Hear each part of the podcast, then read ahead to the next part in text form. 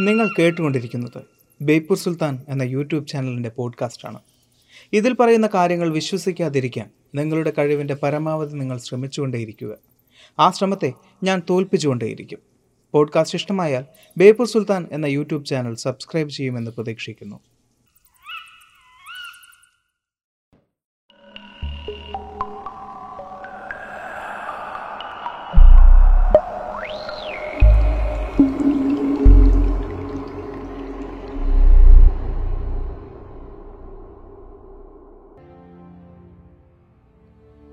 വംശനാശം സംഭവിച്ച് ഒരു ജീവിയുടെ പേര് പറയാൻ പറഞ്ഞാൽ ഒരു നിമിഷം പോലും ഓർക്കാതെ നമുക്ക് പറയാൻ സാധിക്കുന്ന ഒരു പേരാണ് ഡൈനോസേഴ്സ്. വംശനാശ പരമ്പരകളിൽ ഏറ്റവും കൂടുതൽ ചർച്ച ചെയ്യപ്പെട്ട ഒരു ജീവിവർഗമാണ് ഡൈനോസേഴ്സ്. എന്നാൽ മനുഷ്യനും തൊട്ടു മുമ്പ് സംഭവിച്ച ആ വംശനാശം ഏതാണ്ട് അറുപത്തിയഞ്ച് മില്യൺ വർഷങ്ങൾക്ക് മുമ്പ് സംഭവിച്ചതാണ്. എന്നാൽ അതായിരുന്നു ആദ്യത്തെ വംശനാശം. അല്ല എന്നതാണ് ഉത്തരം. കാലാകാലങ്ങളായി വംശനാശം സംഭവിച്ചുകൊണ്ടേയിരിക്കുകയാണ്. ഇന്ന് ഈ വീഡിയോ കണ്ടുകൊണ്ടിരിക്കുന്ന സമയത്ത് മനുഷ്യവർഗം വംശനാശം സംഭവിക്കുന്ന വക്കിലാണ് എന്ന് ഞാൻ പറഞ്ഞാൽ നിങ്ങൾ വിശ്വസിക്കുന്നു. വിശ്വസിച്ചാലും ഇല്ലെങ്കിലും തെളിവുകൾ കഴിച്ചുകൊണ്ടുന്നത് അങ്ങോട്ടേക്കാണ്. കയറിപ്പോരൻ ചങ്ങായിമാരെ ബേപ്പൂർ സുൽത്താന്റെ ദുനിയാവിലേക്ക്.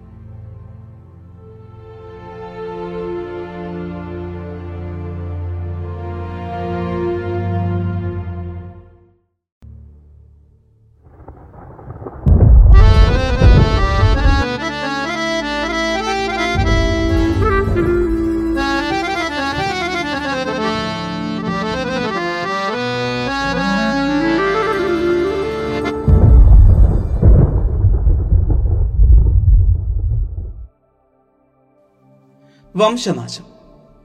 കാലങ്ങൾക്ക് മുമ്പ് നമ്മോടൊപ്പം ജീവിച്ച പലരും ഇന്ന് നമ്മുടെ കൂടെയില്ല. പറഞ്ഞു വരുന്നത് മനുഷ്യരെ കുറിച്ചല്ല കോടാനുകോടി വർഷങ്ങൾക്ക് മുമ്പുണ്ടായിരുന്ന പല ജീവജാലങ്ങളും ഇന്ന് നമ്മോടൊപ്പമില്ല. അവരെല്ലാം വംശനാശം സംഭവിച്ച് ഇല്ലാതായിരിക്കുന്നു. നമ്മളിപ്പോൾ താമസിക്കുന്ന നമ്മുടെ സ്വന്തം ഭൂമി. ഏതാണ്ട് നാലര ബില്യൺ വർഷങ്ങൾ പഴക്കമുള്ള ഒരു ഗ്രഹമാണ്. അതിന്റെ ചരിത്രത്തിലേക്ക് ഒന്ന് തിരിഞ്ഞു നോക്കിയാൽ നമുക്ക് മനസ്സിലാവും. ഇന്ന് നമ്മൾ കാണുന്ന ഈ ഭൂമി എന്ന് പറയുന്നത് എത്രയോ വർഷങ്ങൾക്ക് മുമ്പുള്ള പല ജീവജാലങ്ങളും അവരുടെ ജീവൻ ത്യാഗമായി നൽകിയതുകൊണ്ട് മാത്രം നമുക്ക് ലഭിച്ച ഒരു ഗ്രഹമാണ് എന്ന്. എന്നാൽ അവരൊന്നും ഇന്ന് നമ്മോടൊപ്പമില്ല. പല കാരണങ്ങൾ കൊണ്ട് അവർക്ക് വംശനാശം സംഭവിച്ചു. പ്രധാനമായും ഭൂമിയുടെ ഉദ്ഭവത്തിന് ശേഷം അഞ്ച് വംശനാശങ്ങൾ സംഭവിച്ചതായും അവ അക്കാലത്തുണ്ടായിരുന്ന ഒരു വലിയ ശതമാനം ജീവിവർഗത്തെ ഭൂമുഖത്തു നിന്നും തുടച്ചു നീക്കിയതായും തെളിവുകൾ പറയുന്നു. അവയെ മാസ് എക്സ്റ്റിൻഷൻ എന്നാണ് പറയുന്നത്. Ordovician mass extension Devonian mass extension Permian mass extension Triassic Jurassic mass extension Cretaceous Tertiary mass extension എന്നിവയാണ് ആ അഞ്ച് കൂട്ട വംശനാശങ്ങൾ കേൾക്കുമ്പോൾ ഇവയെല്ലാം ഒരുപോലെ സംഭവിച്ചതാണ് എന്ന് തോന്നുമായിരിക്കും. എന്നാൽ ഇവയെല്ലാം വ്യത്യസ്ത കാലയളവിൽ വ്യത്യസ്ത വലുപ്പത്തിൽ വ്യത്യസ്ത കാരണങ്ങൾ കൊണ്ട് സംഭവിച്ച കൂട്ട വംശനാശങ്ങളാണ് ഭൂമിയിൽ വംശനാശം എന്നത് ഒരു സാധാരണ സംഭവം തന്നെയാണ്. എന്നാൽ കൂട്ട വംശനാശം ഒരു സാധാരണ സംഭവമല്ല. ഭൂമിയിലെ വംശനാശത്തിന്റെ തോത് എന്ന് പറയുന്നത് ഓരോ നൂറ് വർഷത്തിലും പതിനായിരം ഇനത്തിൽ ഒന്നിൽ താഴെ എന്നതാണ് ഒരു തോത് അല്ലെങ്കിൽ ഒരു കണക്ക് എന്ന് പറയുന്നത്. എന്നാൽ അതിൽ കൂടുതലായിട്ടുള്ളവയെല്ലാം കൂട്ടവംശനാശം അഥവാ മാസ് എക്സ്റ്റൻഷൻ എന്ന കണക്കിലാണ് പെടുന്നത്. അഗ്നിപർവത സ്ഫോടനങ്ങൾ കാലാവസ്ഥാ വ്യതിയാനങ്ങൾ ഉൽക്കാവർഷങ്ങൾ തുടങ്ങി പല കാരണങ്ങൾ കൊണ്ട് ഭൂമിയിൽ വംശനാശം സംഭവിച്ചിട്ടുണ്ട്. അത്തരം വംശനാശങ്ങളിൽ അറുപത് മുതൽ തൊണ്ണൂറ് ശതമാനം വരെ ജീവജാലങ്ങളെ തുടച്ചു നീക്കപ്പെട്ടിട്ടുമുണ്ട്. അത്തരം അഞ്ച് മാസ് എക്സ്റ്റൻഷനുകളുടെ കാരണങ്ങളിൽ ചിലത് മാത്രമേ നമുക്ക് കണ്ടെത്താൻ സാധിച്ചിട്ടുള്ളൂ. മറ്റുള്ളവയുടെ കാരണങ്ങൾ ഇതുവരെ മറനീക്കി പുറത്തു വന്നിട്ടില്ല. ഒരു കൂട്ട വംശനാശത്തിന്റെ ആരംഭവും അവസാനവും കണ്ടെത്തുക എന്നത് ഒരൽപ്പം പ്രയാസമേറിയ വിഷയമാണ്. എന്നാൽ നമ്മളിപ്പോൾ കടന്നു പോകുന്നത് ഒരു വംശനാശത്തിലൂടെയാണോ എന്ന് തിരിച്ചറിയണമെങ്കിൽ കാലങ്ങൾക്ക് മുമ്പ് സംഭവിച്ച വംശനാശങ്ങളെ സൂക്ഷ്മമായി നിരീക്ഷിക്കുക മാത്രമേ വഴിയുള്ളൂ. ഒരു വലിയ വംശനാശം സംഭവിച്ചാൽ അതിൽ അതിജീവിക്കുന്ന ചില ജീവികളിൽ അതിവേഗത്തിൽ തന്നെ പരിണാമത്തിലൂടെ പുതിയ ജീവിവർഗങ്ങൾ ഉണ്ടാകാറുണ്ട്. അവശേഷിക്കുന്ന ജീവജാലങ്ങൾക്ക് വസിക്കാനധികം സ്ഥലം ഭക്ഷണം ഇണകൾ എന്നിവ ലഭിക്കുന്നത് കൊണ്ടാകാം. അവ പതിന്മടങ്ങ് പെറ്റുപെരുകാനും മേൽപ്പറഞ്ഞ സാഹചര്യങ്ങൾ സഹായിക്കുന്നുമുണ്ട്. പിന്നീട് പുതിയ സാഹചര്യങ്ങളുമായി പൊരുത്തപ്പെടുകയും പരിണാമപരമായി വിഘടിക്കുകയും മറ്റൊരു സ്പീഷീസായി മാറുകയും ചെയ്യും. ചിലപ്പോൾ മനുഷ്യനും സംഭവിച്ചത് അങ്ങനെ തന്നെ ആയേക്കാം കാലങ്ങൾക്ക് മുമ്പ് സംഭവിച്ച ആ വംശനാശത്തിൽ ഒരുപക്ഷെ മനുഷ്യന് അതിജീവനം അസാധ്യമായേക്കാം. ഇനി അതല്ല അന്നേ കാലത്തെ ജീവജാലങ്ങൾക്ക് വംശനാശം സംഭവിച്ചിട്ടില്ലായിരുന്നുവെങ്കിലും മനുഷ്യന്റെ നിലനിൽപ്പ് ഒരു ചോദ്യചിഹ്നം തന്നെയായിരിക്കാം എന്തായാലും കഴിഞ്ഞുപോയ ആ അഞ്ച് വംശനാശങ്ങളിലേക്ക് നമുക്കൊന്ന് പോയി നോക്കാം. ഭൂമിയുടെ ഉദ്ഭവത്തിന് ശേഷം ആദ്യമായി സംഭവിക്കുന്ന ഒരു mass extension Ordovician mass extension. ഏതാണ്ട് എൺപത്തിയഞ്ച് ശതമാനം. അന്ന് ഭൂമിയിലുണ്ടായിരുന്ന എൺപത്തിയഞ്ച് ശതമാനം ജീവജാലങ്ങളെ ഭൂമുഖത്തു നിന്നും തുടച്ചു നീക്കിക്കൊണ്ട് സംഭവിച്ച ഒരു വംശനാശം. അത് സംഭവിക്കുന്നത് ഏതാണ്ട് നാനൂറ്റി നാൽപ്പത്തി എട്ട് മില്യൺ വർഷങ്ങൾക്ക് മുമ്പെയാണ്. പാലിയസോയി കാലഘട്ടത്തിലെ ഒഡോവിഷൻ പീരീഡ് എന്നാണ് ആ ഒരു കാലഘട്ടം അറിയപ്പെടുന്നത്. വിശാലമായി കിടക്കുന്ന സമുദ്രത്തിൽ പരിണാമത്തിന്റെ തുടക്കം എന്ന് നമ്മൾ വിശ്വസിക്കുന്ന സമുദ്രത്തിലെ ചെറുജീവികൾ പെറ്റുപെരുകുന്ന സമയം. ജലത്തിൽ നിന്നും കരയിലേക്ക് സസ്യങ്ങൾ പടർന്ന് പിടിക്കുന്ന സമയം. അന്നത്തെ സമുദ്രനിരപ്പ് ഇന്നത്തേക്കാൾ ഏതാണ്ട് അറുന്നൂറ് മീറ്റർ വരെ ഉയരത്തിലായിരുന്നു. എന്നാൽ ഭൂഖണ്ഡങ്ങളുടെ ഒത്തുചേരലിൽ കാലാവസ്ഥ മാറ്റം സംഭവിച്ചു. അന്തരീക്ഷത്തിലെ താപനില നന്നേ കുറയാൻ ആരംഭിച്ചു. ഗോണ്ട്വാന സൂപ്പർ കോണ്ടിനെന്റിൽ വൻ ഹിമാനികൾ രൂപപ്പെട്ടു. ഏതാണ്ട് ഇരുപത് മില്യൺ വർഷങ്ങൾ അത് തുടർന്നു. സമുദ്രനിരപ്പ് ഗണ്യമായി കുറയാൻ തുടങ്ങി. ചെറു സമുദ്ര ജീവികളെല്ലാം ഇല്ലാതായി തുടങ്ങി. പ്രധാനമായും രണ്ട് ഭാഗങ്ങളായാണ് ഒഡോവിഷ്യൻ മാസ് എക്സ്റ്റൻഷൻ സംഭവിച്ചത്. ആദ്യത്തേത് ഭൂമിയെ മുഴുവൻ ബാധിച്ച ഒരു ഐസേജ് ആയിരുന്നുവെങ്കിൽ അത് അവസാനിക്കുന്നതിലൂടെ അടുത്ത ഭാഗം ആരംഭിക്കുകയായിരുന്നു. ആ ഹിമയുഗം അവസാനിക്കുന്നതിലൂടെ സമുദ്രനിരപ്പ് അതിവേഗത്തിൽ ഉയരാൻ തുടങ്ങി. അന്തരീക്ഷത്തിലെ ഓക്സിജന്റെ അളവ് കുറയാൻ തുടങ്ങി. ആ കൂട്ട വംശനാശത്തിന്റെ ആദ്യ ഭാഗത്തിൽ അതിജീവിച്ച പല ജീവജാലങ്ങളും രണ്ടാം ഭാഗത്തിൽ ഇല്ലാതാവുകയായിരുന്നു. അന്ന് ഭൂമിയിൽ ഉണ്ടായിരുന്ന ജീവജാലങ്ങളിൽ പതിനഞ്ച് ശതമാനത്തിൽ കുറവ് മാത്രമേ ആ വംശനാശത്തെ അതിജീവിച്ചുള്ളൂ. രണ്ടാമത്തെ കൂട്ട വംശനാശമാണ് ഡെവോണിയൻ മാസ് എക്സ്റ്റൻഷൻ. പാലിയോസോയി കാലഘട്ടത്തിലെ ഡെവോണിയൻ ഇറയിലാണ് ഈ ഒരു വംശനാശം സംഭവിക്കുന്നത്. ഏതാണ്ട് മുന്നൂറ്റി മുപ്പത്തിനാല് മില്യൺ വർഷങ്ങൾക്ക് മുമ്പ്. ഡെവോണിയൻ വംശനാശത്തിന്റെ കാരണങ്ങളായി ചരിത്രം പറയുന്നത് പലതാണ്. ഡെവോണിയൻ വംശനാശം രണ്ട് ഭാഗങ്ങളായിട്ടാണ് സംഭവിക്കുന്നത് എന്ന് ചരിത്രം പറയുന്നു. ജലത്തിൽ നിന്നും സസ്യങ്ങൾ കരയിലേക്ക് പടരുന്നു. പിന്നീട് അവ പടുകൂറ്റൻ വൃക്ഷങ്ങളായി മാറുന്നു. അതിനുശേഷം അവ വലിയ കാടുകളായി മാറുന്നു. ഭക്ഷണം നിർമ്മിക്കാനായി ഫോട്ടോസിന്തസിസിലൂടെ അവർ കാർബൺ ഡൈ ഓക്സൈഡ് ഒരു പരിധിയിൽ കൂടുതൽ ഉപയോഗിക്കാൻ തുടങ്ങി. ഭൂമിയിലെ ചൂട് നിലനിർത്താൻ സഹായിക്കുന്ന കാർബൺ ഡൈ ഓക്സൈഡിന്റെ കുറവ് അന്തരീക്ഷത്തെ തണുപ്പിക്കാൻ തുടങ്ങി. കൂടാതെ ഓട്ടോട്രോഫുകളെ പോലുള്ള പായലുകൾ വലിയ തോതിൽ ഓക്സിജൻ സൃഷ്ടിച്ചു തുടങ്ങി. അത് സമുദ്രത്തിലെ ഓക്സിജന്റെ സന്തുലിതാവസ്ഥ നഷ്ടപ്പെടുത്തുകയും ചെയ്തു. ഡെവോണിയൻ വംശനാശത്തിന്റെ രണ്ടാം പാതിക്ക് ശേഷം അന്നുണ്ടായിരുന്ന ജീവജാലങ്ങളിൽ ഇരുപത് ശതമാനത്തിൽ കുറവ് മാത്രമേ ജീവനോടെ ഉണ്ടായിരുന്നുള്ളൂ. രണ്ടാം പാതിയുടെ കാരണം എന്തായിരുന്നു എന്ന് ഇന്നും വ്യക്തമല്ല. പലരും വിശദീകരിക്കുന്നത് അത് അഗ്നിപർവത സ്ഫോടനം കൊണ്ട് സംഭവിച്ചതായിരിക്കാം. അതല്ല എങ്കിൽ എന്തെങ്കിലും ഉൽക്കാപതനം കൊണ്ട് സംഭവിച്ചതായിരിക്കാം. എന്തായാലും രണ്ടാം പാതയുടെ കാരണം ഇന്നും ഊഹാപോഹങ്ങൾ മാത്രമാണ്. മൂന്നാമതായി സംഭവിച്ച കൂട്ട വംശനാശമായിരുന്നു പെർമിയൻ മാസ് എക്സ്റ്റൻഷൻ. പാലേസോയി കാലഘട്ടത്തിന്റെ അവസാന നിമിഷങ്ങളിലായിരുന്നു ഈ ഒരു വംശനാശം സംഭവിക്കുന്നത്. ദ ഗ്രേറ്റ് ഡൈങ് എന്നായിരുന്നു ഈ ഒരു വംശനാശം അറിയപ്പെട്ടത്. അതിന്റെ കാരണം അന്ന് വരെ സംഭവിച്ച വംശനാശങ്ങളിൽ ഏറ്റവും വലുത് എന്ന് പറയാൻ സാധിക്കുന്ന ഒന്ന് തന്നെയായിരുന്നു പെർമിയൻ മാസ് എക്സ്റ്റൻഷൻ. ഏതാണ്ട് ഇരുന്നൂറ്റി എൺപത് മില്യൺ വർഷങ്ങൾക്ക് മുമ്പ് സംഭവിച്ച ഒരു വംശനാശം. അന്നുണ്ടായിരുന്ന ജീവികളിൽ തൊണ്ണൂറ്റിയാറ് ശതമാനം ജീവികളെയും ഭൂമുഖത്തു നിന്നും തുടച്ചു നീക്കാൻ ഈ ഒരു വംശനാശത്തിന് സാധിച്ചു. കടലിൽ വെറും നാല് ശതമാനം ജീവികൾ മാത്രമേ അതിജീവിച്ചിട്ടുണ്ടായിരുന്നുള്ളൂ.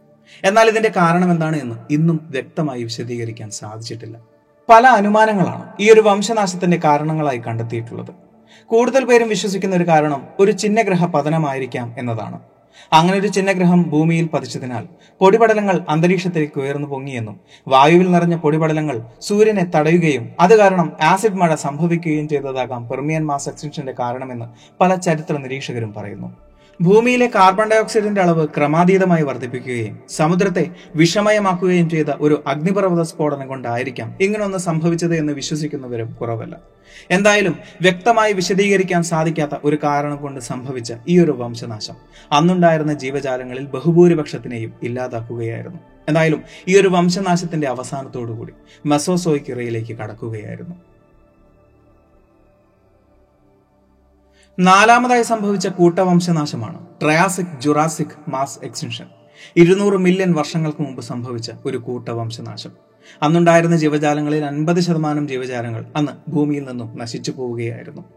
ട്രയാസിക് കാലഘട്ടത്തിൽ ഏതാണ്ട് പതിനെട്ട് മില്യൺ വർഷങ്ങൾ നീണ്ടു നിന്നിരുന്ന ചെറുതും വലുതുമായ വംശനാശ പരമ്പര തന്നെ ഉണ്ടായിരുന്നു ഒരുപക്ഷെ മെസോസോയി കാലഘട്ടത്തിന്റെ തുടക്കത്തിൽ അന്നായിരിക്കാം ഭൂമിയിലെ ഏറ്റവും വിജനമായ ഒരു കാലഘട്ടം എന്ന് പറയാൻ സാധിക്കുന്നത്. കാരണം ഗ്രേറ്റ് ഡയങ്ങിന് ശേഷം ജീവൻ ഉണ്ടായി വരുന്ന ഒരു സമയമായിരുന്നു മെസോസോയി കാലഘട്ടത്തിന്റെ തുടക്കം എന്ന് പറയുന്നത്.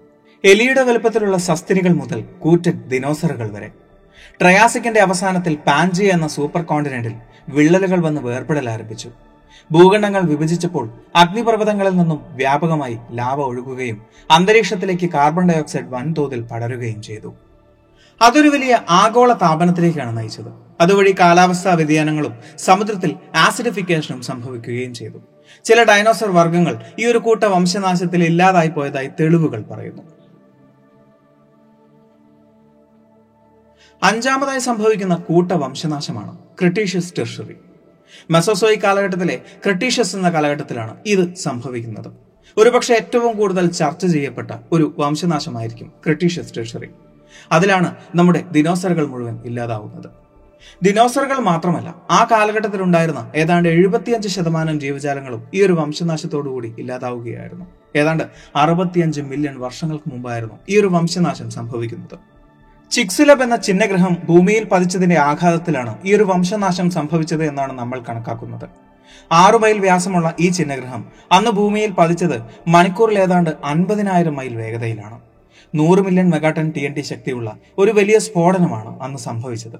ഇതിന്റെ ശക്തിയിൽ വലിയ അളവിൽ അവശിഷ്ടങ്ങൾ അന്തരീക്ഷത്തിലേക്ക് ഉയർന്നു. പൊടിപടലങ്ങളും അവശിഷ്ടങ്ങളും സൂര്യപ്രകാശത്തെ തടഞ്ഞു. ഫോട്ടോസിന്തസിസ് പൂർണമായും നിലയ്ക്കുകയും അത് ഭക്ഷ്യശൃംഖലയെ തന്നെ ഇല്ലാതാക്കുകയും ചെയ്തു. താപനില വ്യതിയാനങ്ങൾ സമുദ്രനിരപ്പ് ഉയരുകയോ കുറയുകയോ ചെയ്താൽ അഗ്നിപർവത സ്ഫോടനങ്ങൾ ഉൽക്കാപതനങ്ങൾ ഇങ്ങനെ ഒരുപാട് വിഷയങ്ങളാണ് ഇതുവരെ സംഭവിച്ചിട്ടുള്ള വംശനാശങ്ങൾക്കൊക്കെ കാരണമായിട്ടുള്ളത്.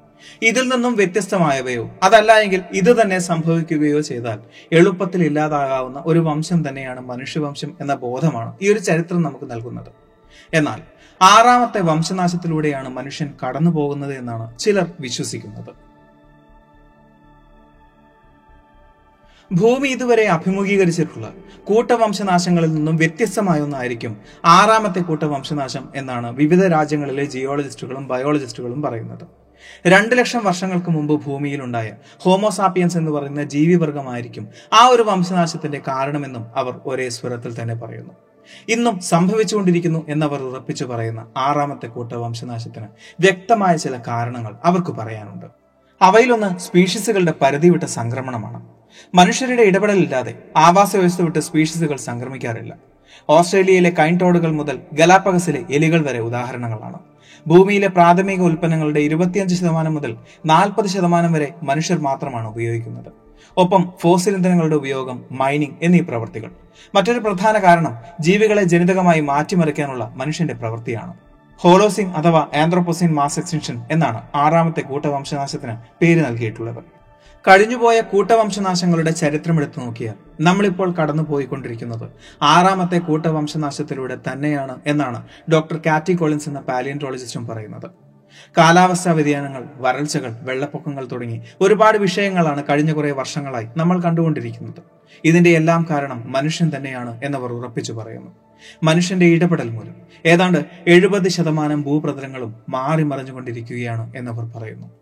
തങ്ങൾക്ക് ദോഷമെന്ന് തോന്നുന്ന എല്ലാ ജീവജാലങ്ങളെയും ഇല്ലാതാക്കുന്ന മനുഷ്യൻ ഭൂമിയുടെ ആവാസ വ്യവസ്ഥയെ തന്നെ മാറ്റിമറിക്കുകയാണ് എന്നും അതിന് കൊടുക്കേണ്ടി വരുന്ന വില ചിന്തിക്കാവുന്നതിലും ഭീകരമായിരിക്കുമെന്നും കോളിൻസ് പറയുന്നു. ഭൂമിയിലെ എല്ലാ ജീവജാലങ്ങളും പരസ്പരം ബന്ധപ്പെട്ട് കിടക്കുന്നവയാണ്. അതിലെ ഒരു പ്രത്യേക വിഭാഗത്തെ ഇല്ലാതാക്കുന്നതിലൂടെ വരാനിരിക്കുന്നത് ചിലപ്പോൾ ഒരു വലിയ വംശനാശം തന്നെയായിരിക്കാമെന്നും അവർ വിശദീകരിക്കുന്നു. മനുഷ്യന്റെ പരിണാമത്തിന് ശേഷം അനേകം ജീവികൾക്ക് വംശനാശം സംഭവിച്ചിട്ടുണ്ട്. ഒന്ന് അന്വേഷിച്ചാൽ വ്യക്തമായി നമുക്ക് മനസ്സിലാക്കാൻ സാധിക്കുന്ന ഒന്നാണത്. മാസ് എക്സ്റ്റൻഷൻ എന്നാൽ അത് കാലങ്ങൾ കൊണ്ട് സംഭവിക്കുന്ന ഒന്നാണ്. സംഭവിച്ചുകൊണ്ടിരിക്കുമ്പോൾ ചിലപ്പോൾ അത് തിരിച്ചറിയാൻ സാധിച്ചു എന്ന് വരില്ല. ഇപ്പോൾ നടന്നുകൊണ്ടിരിക്കുന്നത് ആറാമത്തെ മാസ് എക്സ്റ്റൻഷൻ ആണ് എങ്കിൽ അതിൽ മനുഷ്യന് അതിജീവിക്കാൻ സാധിക്കുമോ ഇല്ലയോ എന്നത് അനുഭവിച്ച് മാത്രം തിരിച്ചറിയേണ്ട ഒരു വിഷയമാണ്. പുതിയ പഠനങ്ങൾ അനുസരിച്ച് പതിനാറാം നൂറ്റാണ്ട് മുതൽ ആറാമത്തെ മാസ് എക്സ്റ്റൻഷൻ ആരംഭിച്ചിരിക്കുകയാണ്. അതായത് ഇരുപത് ലക്ഷം ജീവജാലങ്ങൾ ഉണ്ടായിരുന്നിടത്ത് ഇന്ന് രണ്ടര ലക്ഷം കുറഞ്ഞിരിക്കുന്നു എന്നാണ് പഠനങ്ങൾ പറയുന്നത്. അതായത് പതിമൂന്ന് ശതമാനത്തിൽ താഴെ കുറവ് സംഭവിച്ചിരിക്കുന്നു എന്ന്. അതിന്റെ കാരണം എന്താണ് എന്ന് ശാസ്ത്രത്തിന് പൂർണമായും കണ്ടെത്താൻ സാധിച്ചിട്ടില്ല. ദുരന്തങ്ങൾക്ക് ശേഷം അതിനെ പേരിടാൻ മാത്രമേ മനുഷ്യന് സാധിച്ചിട്ടുള്ളൂ. എന്നാൽ മറ്റൊരു ദുരന്തം ആവാതിരിക്കാൻ മനുഷ്യന് സാധിക്കട്ടെ എന്ന് ആശംസിക്കുന്നു.